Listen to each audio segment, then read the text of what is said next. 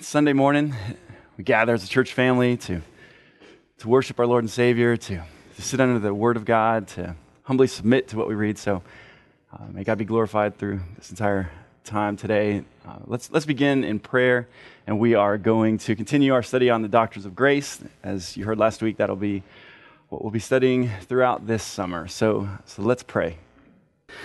Heavenly Father, we are grateful for this morning. Uh, you give us our every breath. We're dependent on you for all things.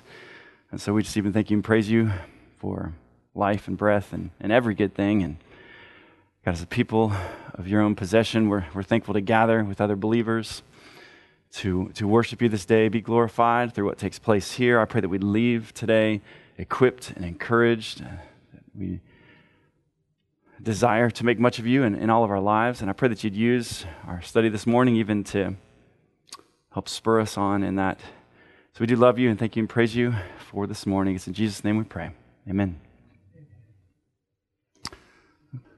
Well, let's begin with a quiz from, from last week. Let's see here. So, so we're talking about the doctrines of grace, and we, we have that helpful uh, acrostic TULIP that we're going to use uh, as a, a summary uh, of the doctrines of grace. So who coined TULIP? Was it uh, Arminius? Was it Calvin? Was it Luther? Was it none of the above?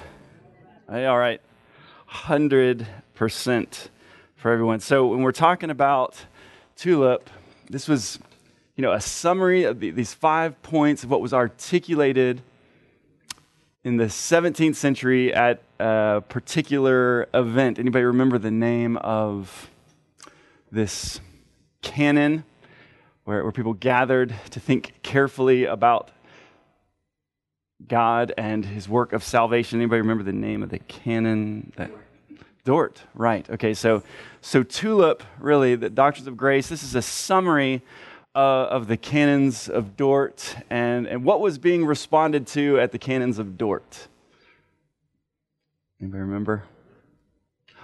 Okay, so yeah, just a summary statement. You said uh, Arminianism, right? So so you had this remonstrance. Okay, so the, the culture, the, the theology that was prevalent in the churches um, was, it was informed by this Reformation truth of God's sovereignty and salvation.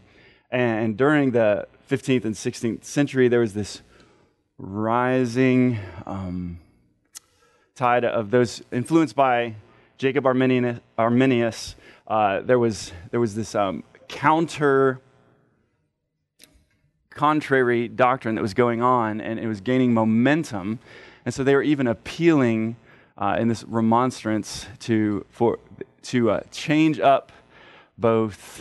Um, The Heidelberg Confession and the Belgic Confession. They wanted the, the Arminian doctrine to be representative of, of what the churches believed.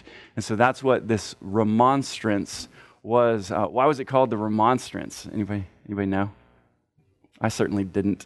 I appreciate R C Sproul in, in his humor when he said, why was it called the remonstrance? He's like, well, it was because they were remonstrating. And I was like, oh, yeah, okay. Well, that makes sense, and he's right. So, so um, you know, an, an argument against, like when you remonstrate. That's the first time I think I've ever used that word. Anybody familiar with the word remonstrate? I mean, it's an English word that we. Anyway, so the remonstrants, they were remonstrating against, you know, this uh, reformed understanding of salvation. And so, the Canons of Dort, it's a response to the remonstrance, and then TULIP is just a later summary. Familiar, uh, just acrostic to remember the doctrine that was represented at the Canons of Dort. And so last week we began our study with just the question even of, of asking ourselves, why, why study what has been uh, a controversial doctrine? I mean, you even see back in uh, early seventeenth century, very much conflict going on in the churches, and that has continued. You have these disagreements that go on between those who would, who would hold to more of a reform view uh, of God's sovereign work in, in salvation and, and our, an Arminian view that I think would be accurate to represent it as a view that sees, sees God and, and man cooperating together in, in salvation. So, uh, so man is very much involved in saving himself.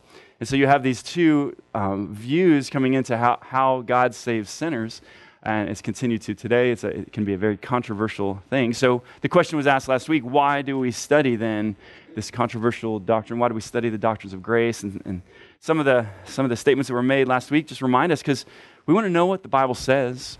We want to know why it says it. And so we, we are convinced that the Bible teaches what, what we're teaching about the doctrines of grace. And so we want to be careful to know what the Bible says and why it says it. We want to think rightly, particularly about God and the work of God. We want to think carefully.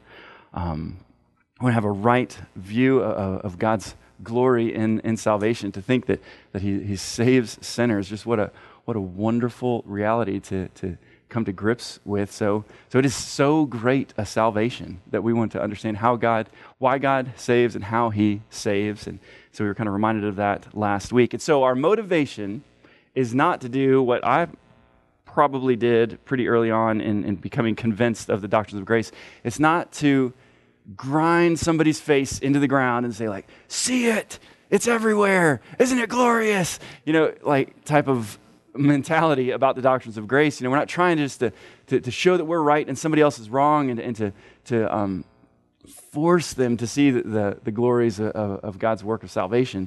It's more to just to be biblical and, and to, to know what the Scripture says, and to um, be able to define it and to be able to defend it. And so hopefully this study will, will help in, in that aim as we go through. So I actually t- would like to begin with a little bit of introductory thoughts. Uh, we are going to move specifically into the, the first uh, letter T in TULIP today, so we're going to be looking at total depravity. But I did want to just give a few introductory thoughts just in regards to the, the study as a whole. Um, we have these five points when we talk about TULIP, but even Packer, um, J I Packer, you, you'll notice like panic in my voice for a second. This was my bookmark, and this is the book. And so so I'm like, oh, yeah. Um, he, it, okay, so there was there's this, this, this essay that J I Packer wrote that he's really summarizing the doctrines of grace, and he really gets to the one point, really, of, of the doctrines of grace. And if we have the, these five points, we talk about TULIP, uh, he summarizes those five points with, with one point. So if we're going to summarize the doctrines of grace, Uh, Packer does it with, with these three words. He says, God saves sinners. And, and let me just read well, from, from his essay on this point. There is really only one point to be made in the field of soteriology. So that's kind of the doctrine of salvation. There's really only one point to be made in this field. And here's the point. God saves sinners. God, the triune Jehovah, Father, Son, and Spirit, three persons working together in sovereign wisdom, power, and love to achieve the salvation of a chosen people. The Father electing, the Son fulfilling the Father's will by redeeming, the Spirit executing the purpose of Father and Son by renewing. Lengthy quote here that we're not done with yet, but what he says, so God saves sinners, and he begins by saying, so, so God, our triune God, Uh, the Father elects, the Son fulfills, the Spirit executes. You know, God saves sinners. Uh, the second point, saves. Packer's saying, God saves.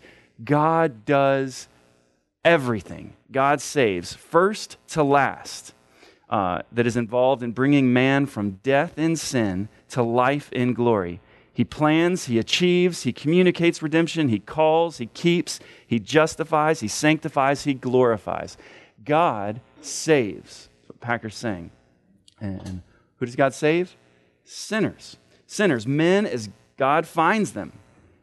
Guilty, vile, helpless, powerless, blind, unable to lift a finger to do God's will or better their spiritual lot. So he's referring to the condition of man when, when Packer's defining God saves sinners, these guilty, vile sinners. Um, and the force of this confession may not be weakened by disrupting the unity of the tr- work of the Trinity or by dividing the achievement of salvation between God and man and making the decisive part man's own or by soft peddling the sinner's inability so as to allow him to share the praise of his salvation with his Savior. Again, I recognize I have the quote in front of me, and it's kind of lengthy, but I hope you're following what he's saying. When, when he's, he's summarized, if, if God is the one who does the saving, it's God alone, from first to last. Uh, and and he, he does it as this one agent of salvation. It's, it's not to be disrupted by, by um, adding somebody else into the equation of who saves, who's involved in salvation. No, it's God alone who saves. And it's not to be downplayed by, by diminishing the condition of, of man, or soft peddling the condition of man to say that, that, that he actually is not unable, that, they, that he there's no inability. They're saying God, or that man actually can respond rightly apart from God's salvation. No, he's saying God saves sinners. It's God who does it all. So here's what he says in the end. Sinners do not save themselves in any sense at all, but that salvation, first and last, whole and entire, past, present, and future, is of the Lord, to whom be glory forever. Amen. So the, the, these five points, this tulip, the doctrines of grace, could even be summarized by saying just God saves sinners. And I find that to be helpful. Also, to just preliminary thought here as well, if we're going to begin with total depravity, maybe one of the accusations that ma- is made against those who would adhere to the doctrines of grace is, you pretty negative people. I mean, you start out pretty negative, and it's just kind of like, boom, negative, uh, really gloomy outlook about man. But it's even helpful to know that in, in the Canons of Dort, just remember, they're responding to the remonstrance, uh, those remonstrators. And um, TULIP is a summary of the Canons of Dort. But realize, here's where the Canons of Dort begin on, on man. Man was originally formed after the image of God. His understanding was adorned with a true and saving knowledge of his Creator and of spiritual things. His heart and will were upright, all his affections pure, and the whole man was holy. And then the Canons of Dort go on to begin to speak of the corruption that enters in with uh, original sin, as Adam fell, and all mankind fell in Adam, and, and thus we are, are totally corrupted. Uh, and so that's where the Canons of Dort begin on, on that point in, the, in their response. So, so there is this accurate view of man. It's not just some um, only, you know, gloomy outlook. It, we have this right understanding that when God created man, everything that God created was good. And so when he created man, man was able not to sin. And, and then when Adam fell, uh, and all mankind fell in Adam, as we'll look at in, in Romans five, uh, our nature has changed. We are now, we sin because we're sinners. And so all we do is sin. So we are now not able not to sin. Like, all we do is sin. That's our condition uh, in Adam. And so that's what we're referring to when we talk about total depravity. So you'll notice, though, like, I don't even have that as, as our, our term. Radical depravity is, is what I have down here. And so that really kind of ruins our acrostic, doesn't it? You know, if you're playing Wordle, you know, we're kind of moving backwards here. We actually started with a legitimate word, and then now we have rulip. And, and you know, like, Wordle will not accept rulip because that's not a real word. And it's going to get worse than that because we're going to switch the order around. And by the end, I mean, you're just not even going to recognize, like, any uh, of the letters in, in TULIP. But I do think TULIP is helpful as just this reminder, but uh, but in, at the expense of, of, of spelling out this beautiful flower, Uh, some of the words might give impressions that, that we don't intend to give. And so so even I think total depravity, we'll see, is still helpful, but it almost needs some qualifiers. And, and so I don't even presume to suggest that radical depravity doesn't need qualifiers as well.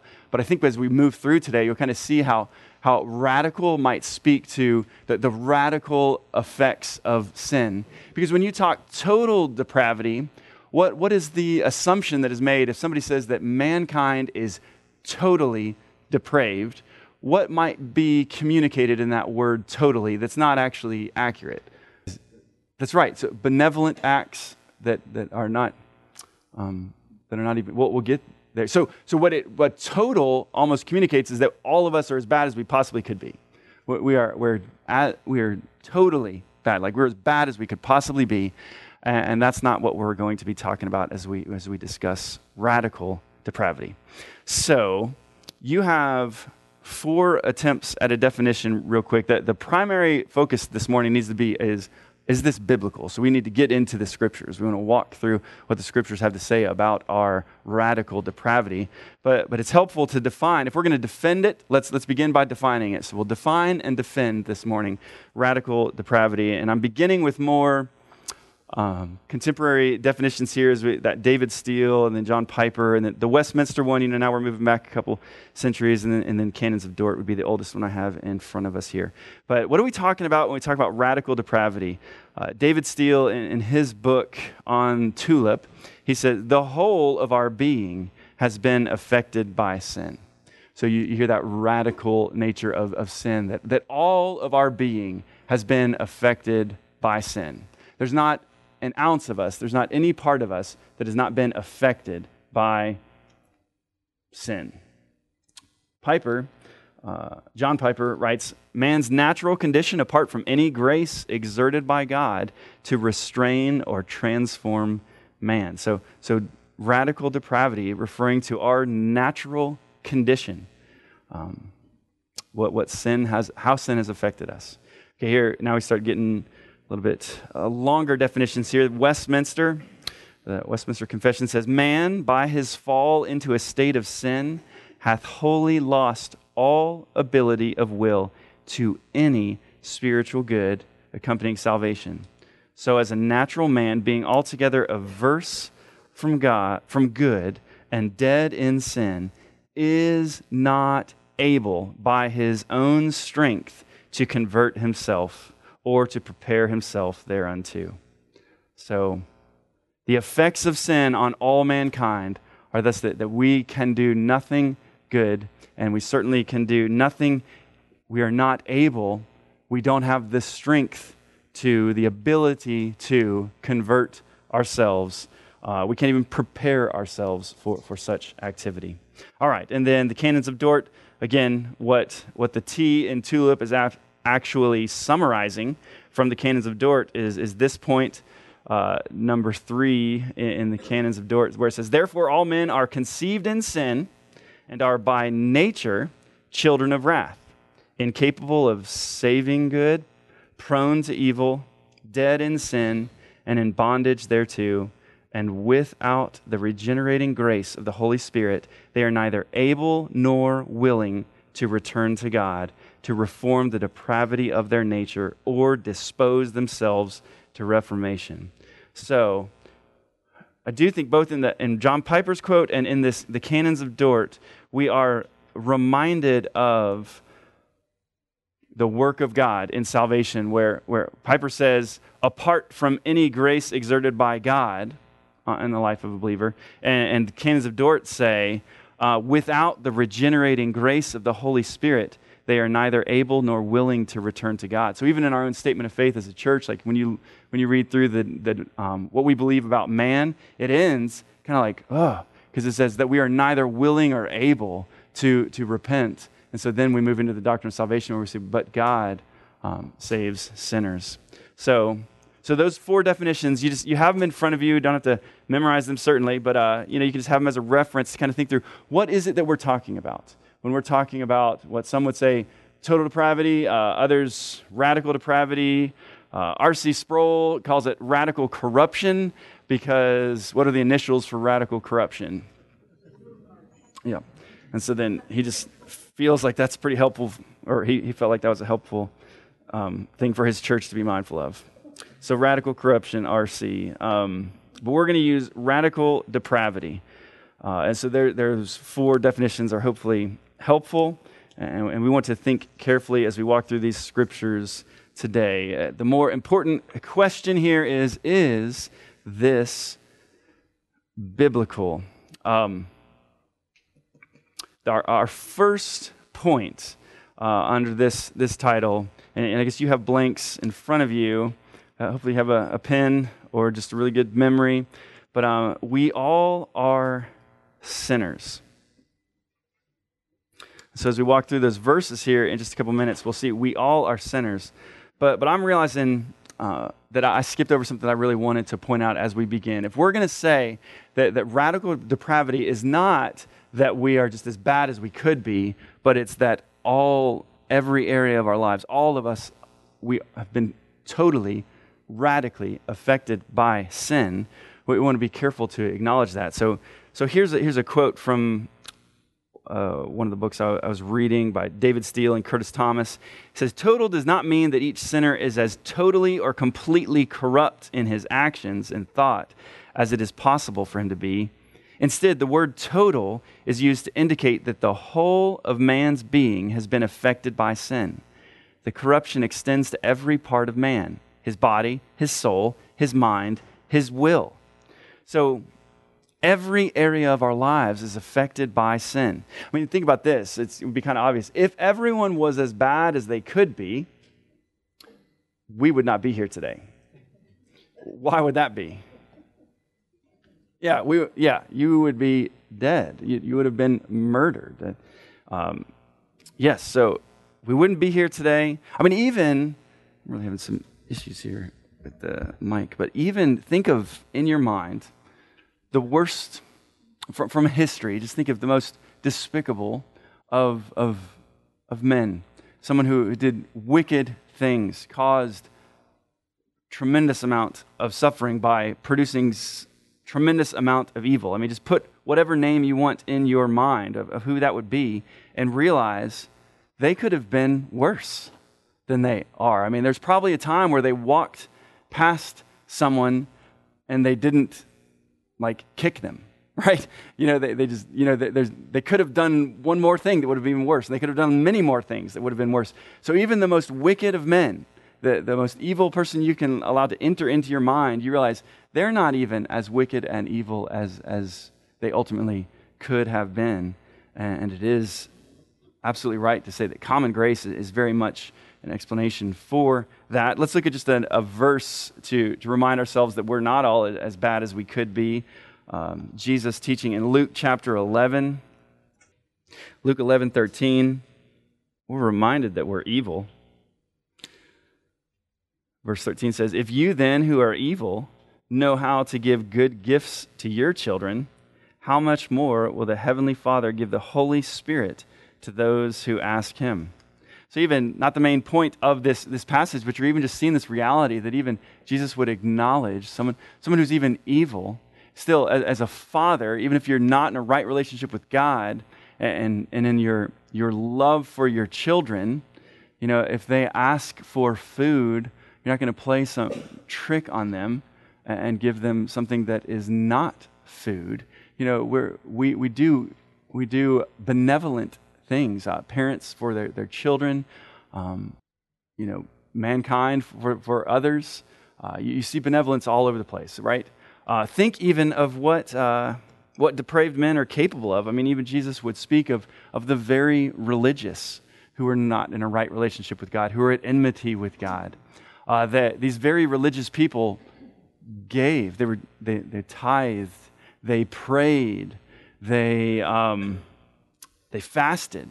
There were very, there, there are many who were very religious, others who were very philanthropic. Uh, we're not as all as bad as we could be, but we are all radically depraved. All mankind are, are sinners, and we are affected by sin. Um, and it is that is bad news. And so we want to think carefully about all of the doctrine of salvation, so we can get to the good news. But at the same time that there, we're not all as bad as we could be, we certainly uh, can do nothing uh, that is good in um, in regards to, to God. Think of Romans Romans fourteen twenty three. Romans fourteen twenty three reminds us of this. Uh, Whoever has doubts is condemned if he eats, because the eating is not from faith. For whatever does not proceed from faith is sin. So even these things that we just acknowledged, when we're saying whatever does not proceed from faith is sin, even these things that we acknowledge, like a, an evil person who walks by somebody and, and resists kicking him, or a parent who feeds their hungry child, or a wealthy man who, who gives uh, to hurricane relief. On and on we could go with these, these benevolent acts, these good things that show that no one's as bad as they could be. It, when those things are not done in faith, Romans fourteen twenty-three tells us it's sin. Because we sin because we're sinners. Because we're not able not to sin. Uh, we are in a very desperate condition in light of the radical effects of sin on all of mankind. And so that's what we're talking about now as we get into these, these verses regard, regarding is, is radical depravity biblical? The first point, we all are sinners. Everybody turn to Romans chapter three. Just walk through several places all, all here in chapter three, just referring to this universal reality that, that all are sinners. There, there's, there is a total, there's a helpfulness even to the word total here when we're saying all are sinners. Everyone, everywhere, for all time, all are sinners. Romans three, nine through eleven. What then? Are we Jews any better off? No, not at all. For we have already charged that all, both Jews and Greeks, are under sin. So you go, everyone, everywhere, under sin. Verse nine. As it is written, none is righteous, no, not one. No one understands, no one seeks for God. Later, uh, verse eighteen, there is no fear of God before their eyes. And then a verse that we all know so well, verse twenty-three, for all have sinned and fall short of the glory of God. So we're all sinners. And the scriptures attest to this throughout. It's not just Romans three. Let's look at two passages even from Solomon. Uh, First Kings eight. I was thinking of this even the other day as turning to, to First Kings eight.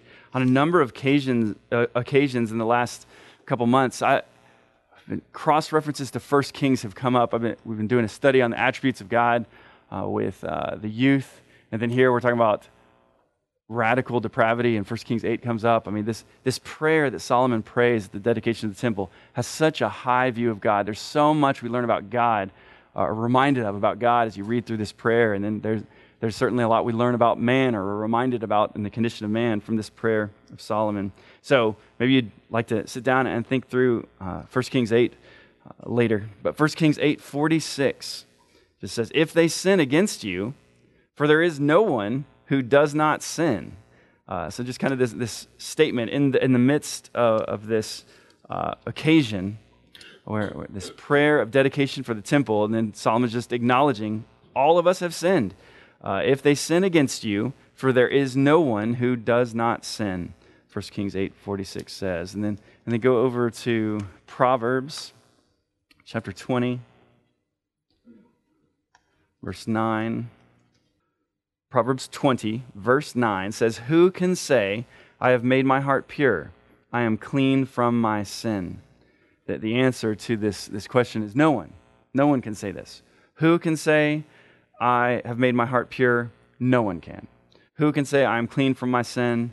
No one can, because no one is, is um, able to do that, because everyone has sinned. So we all are sinners. Uh, let's get, let's keep moving through. Go to this, this second point here. So we all are sinners, and we're born this way. We all are born with a sin nature. I want to think very carefully upon this important passage in Romans chapter five. We are born with a sin nature. Turn to Romans five.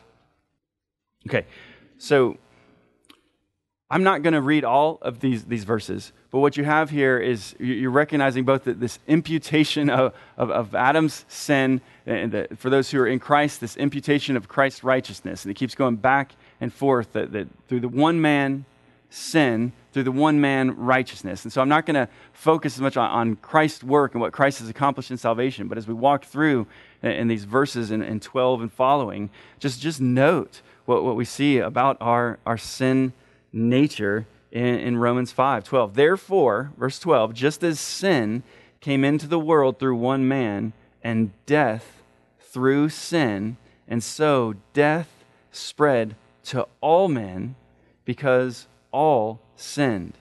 So sin came into the world through one man, Adam, and then and the consequences of that sin is death. And that consequence is for all men, because death spread to all men. And the reason that death spread to all men is because all sinned in, in Adam. So we're referring to this the original sin that that, that um, we we are we are um, born sinners in light of Adam's sin. It has corrupted all mankind. So, verse thirteen, for sin indeed was in the world before the law. Well, tell you what, I'm just going to jump down to verse fifteen. But the free gift is not like the trespass, for if many died through one man's trespass, uh, there you see consequence in verse fifteen, death because of one man's trespass.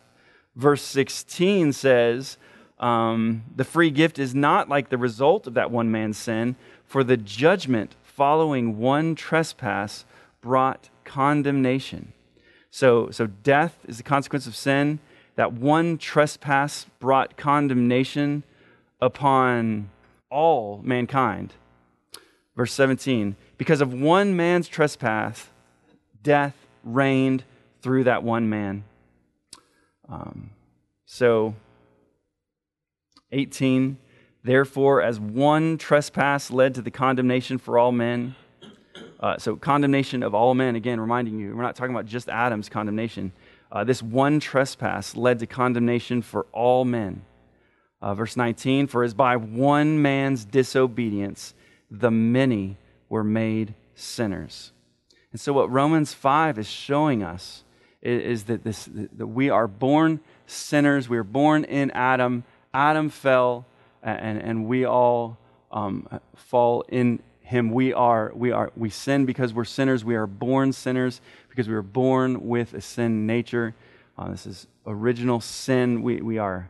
That is how we enter into the world. And so David would even recognize this uh, as he's thinking through the consequences of his own sin. Uh, such a familiar passage to everybody, but in Psalm fifty-one, he refers to this reality that we are born sinners. Uh, it is our very nature. We are all born with a sin nature. David says in Psalm fifty-one, verse five, behold, I was brought forth in iniquity, and in sin did my mother conceive me.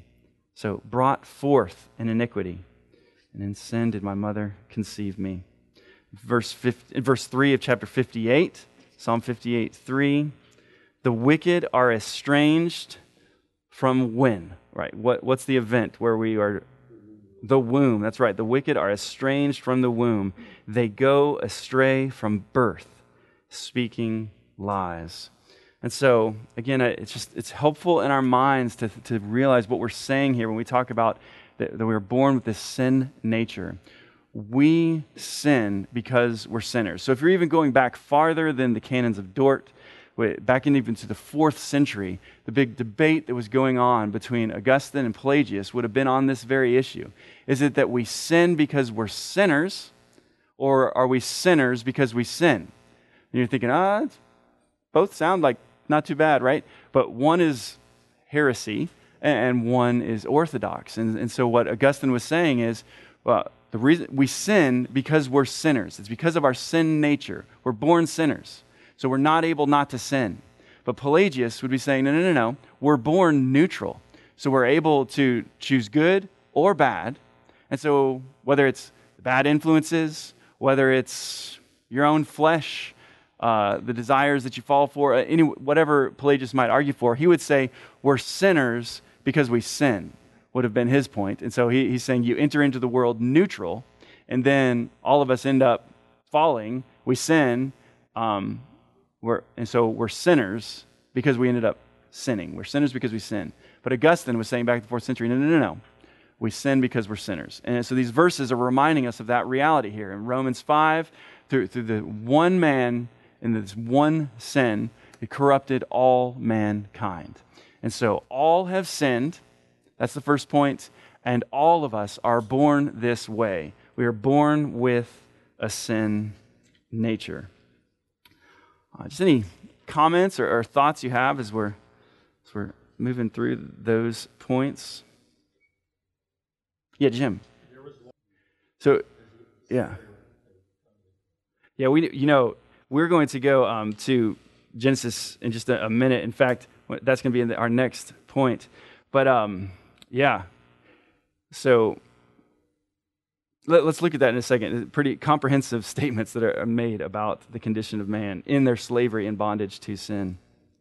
Perhaps that's our segue too. Are there, are there no comments after this? Let, let's go ahead and get into that then. This third point, uh, if we're all sinners, and secondly, we, um, we're born this way.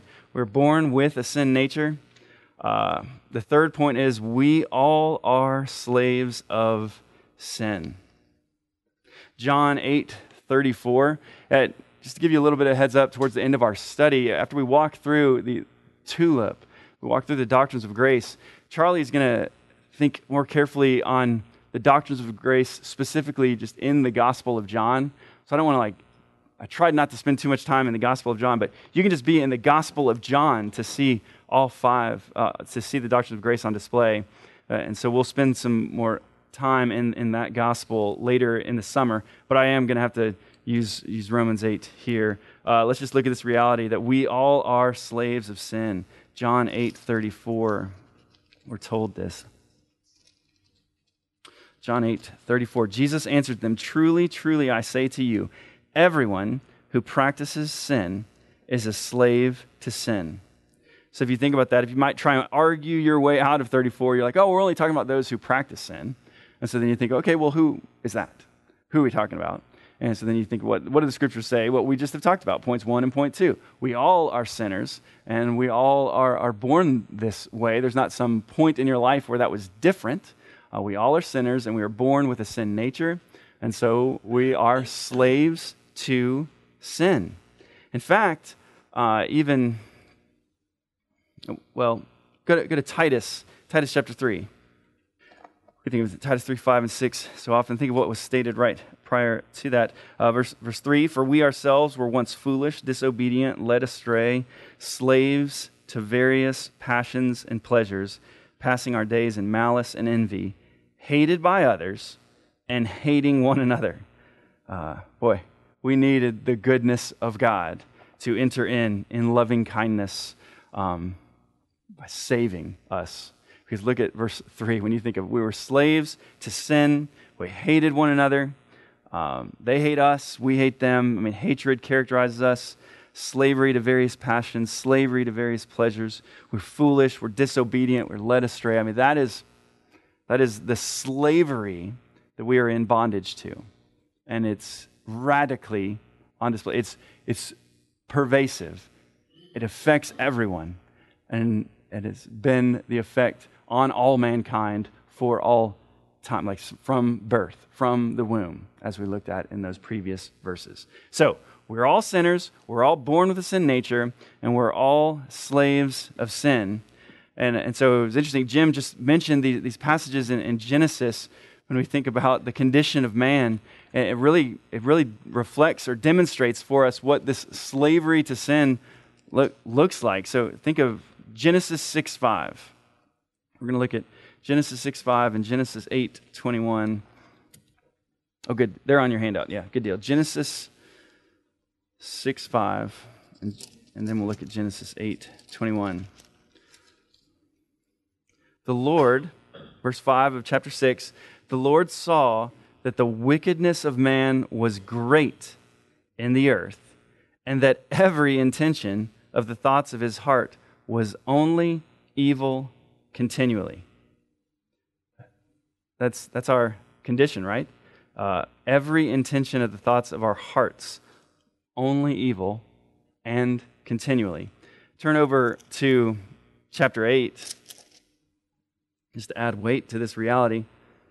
Um, mm, what am I looking for here? Because it's not verse twenty-one.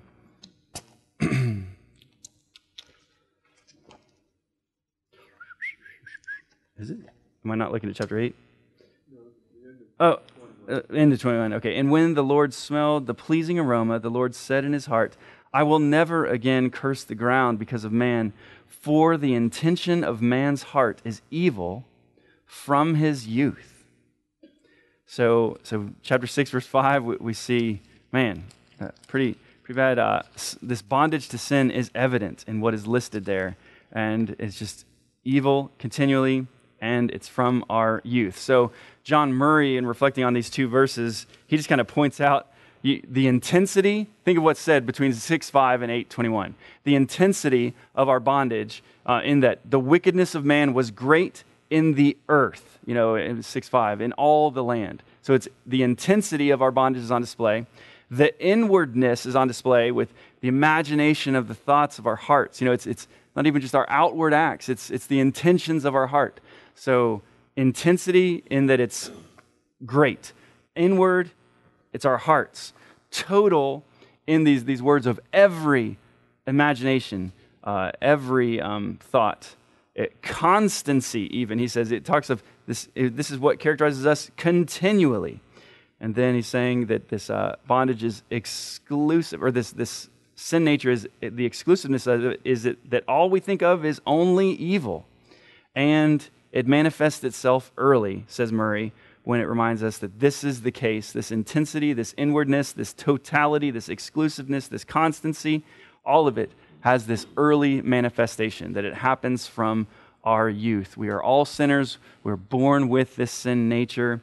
And so we are thus slaves of sin because we are, in fact, not able not to sin. Let me pause to get to, oh no, is that, okay, pauses are not going to work out.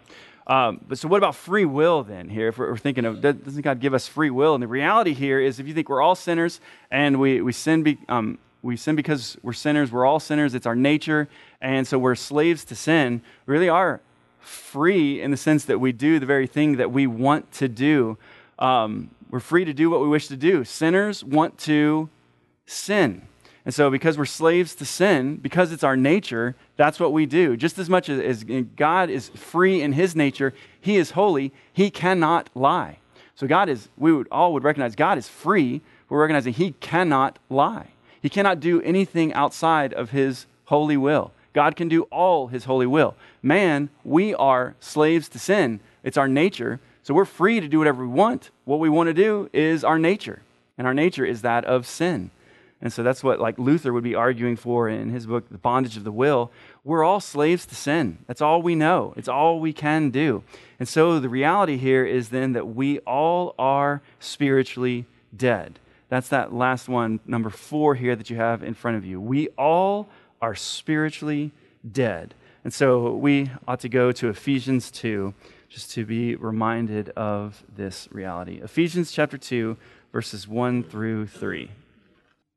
Paul says, verse one, chapter two, Ephesians, you were dead in the trespasses and sins in which you once walked, following the course of this world, following the prince of the power of the air, the spirit that is now at work in the sons of disobedience, among whom we all once lived in the passions of our flesh, carrying out the desires of the body and the mind, and were by nature children of wrath, like the rest of mankind.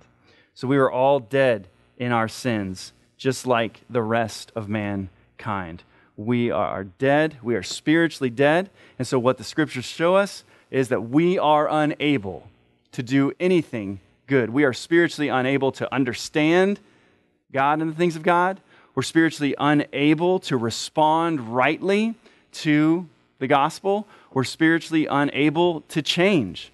So if you walk through those verses, um, First Corinthians chapter two shows us that the, the natural man doesn't understand. It's not like he doesn't understand God saves sinners. Like he could re-articulate those three words, but he doesn't agree with those three words. He doesn't think it's true, does not accept it as true, because the natural man cannot accept it as true because it requires the work of the Spirit in the heart of the man. So we're unable to understand, First Corinthians two tells us.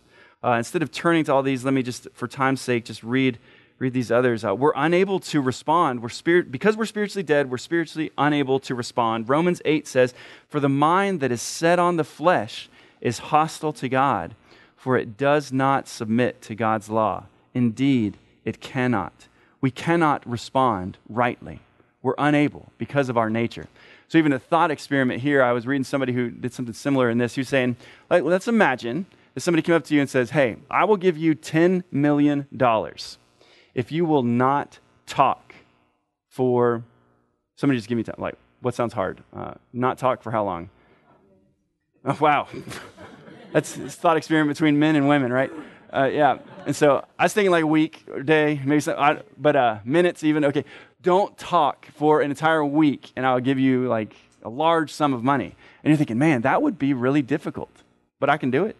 And I'm going to do it because ten million dollars is worth it. That would be what's in the person's mind. So then if you go come up to them and say, here's the deal. I will give you ten million dollars if you don't think for one week. And, you know, and some people think that's easy. No, it's actually not, because like uh, that, that's our nature is to think. So our, you know, we're, we're unable to fulfill that, that little uh, task. We, it would be hard not to talk, but we really could do it. Um, it you cannot do the, uh, the the second one because we are thinking beings, so we can't do something outside of our nature, and so we're we're unable to respond, is what Romans eight is saying. And I think it's the same way. Just as much as if you're if you were offered salvation, if you would stop sinning, you can't do it. Because, or to, if you're offered salvation, if you would just left to your own, just do something good to earn that salvation, you can't do it because it's outside your nature. Sinning is in your nature. We're hostile to God, says Romans eight. We're unable to respond rightly, is what Romans eight says. Because we're all sinners and we are all, it's our nature, and so we're slaves to sin. We are dead in sin. So because of that, we're unable to change. And we're just going to have to end here. The, um, Je- Jeremiah thirteen says, can the Ethiopian change his skin or the leopard his spots? The answer, no, no. They, they can't change the color of their skin. A leopard can't change uh, his spots. And so Jeremiah replies, then also you can th- then also you can do good who are accustomed to evil, saying you can't change your nature. You can't just do good, because you are accustomed to evil. Your nature is evil. Your nature is not good. So we are unable to change. We are corrupted in our minds. We're corrupted in our hearts. Uh, Jeremiah seventeen reminds us our hearts have been corrupted. It's not just our outward acts that are corrupted. It's, it's out of the overflow of our heart that produces these corrupt acts. So Jeremiah seventeen says, the heart is deceitful above all else and desperately sick. Who can understand it? So the point in all of this then is that that um that sin has so corrupted all of mankind that we are unable to do anything good. And so so what a glorious reality it is then to move into these next four truths in this doctrines of grace, to see that God saves sinners. Sinners who were dead in their sin, unable to respond to the gospel, Um, enemies of God, guilty, vile, and helpless, and yet God saves sinners by opening their eyes and causing them to see and causing them to respond rightly to the gospel. So as we walk through these other points, we'll just be reminded of that. This informs so much of our lives, whether you think just, you know, our prayer lives, how we pray for others to be to come to know Christ. We pray for um, how we pursue evangelism. We can't just intellectually convince somebody into things. That we, we have we have great arguments, but it's going to be a work of God that's going to open up somebody's eyes to see the truth. Same with parents. You know, informs like folly is bound up in the heart of the child. You know, we don't take it personally when our ch- children sin. It's their nature. So what, what do we do? We, we we train them. We we show them that their sin separates them from God. We share the gospel with them. But anyway, I'm just saying that total depravity informs our evangelism, it informs our prayer life, it informs our parenting, et cetera, et cetera, et cetera. Um, total depravity, radical depravity also just reminds us, man, God gets all the glory in salvation because man contributed nothing. Man was dead. Man was um, dead in their sin, slaves to their sin. And God um, is the one who saves sinners. So I think this will continue to build on these truths as we move through in the coming weeks. Sorry for going a few minutes long. Let me pray. Heavenly Father, we are thankful for this morning. I just pray that you be glorified as we consider these things, as we as we go into this main service to sing truth about you, to, to hear from your word, to pray together as a church family. God, I just pray that each week as we gather, it would be meaningful, but more importantly, that it would glorify you, and we'd make much of you, and we'd leave here better worshipers of you. We love you. It's in Jesus' name that we pray. Amen.